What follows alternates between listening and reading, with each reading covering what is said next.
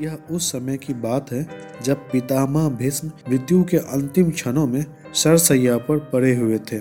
एक दिन उनकी आँखों से आँसू निकलते देख अर्जुन ने भगवान श्री कृष्ण से कहा, हे सखे, बड़े आश्चर्य की बात है कि पितामह, जो सत्यवादी, जितेंद्रिय और ज्ञानी हैं, आज मृत्यु के सैया पर मोह ममता के कारण रो रहे हैं। भगवान श्री कृष्ण ने यही बात जब भीष्म पितामह से कही तो उन्होंने कहा, भगवान, आप तो अच्छी तरह से जानते हैं कि मैं मोह ममता की वजह से नहीं रो रहा हूँ। मेरे रोने का कारण यह है कि भगवान की लीला में आज तक समझ नहीं सका।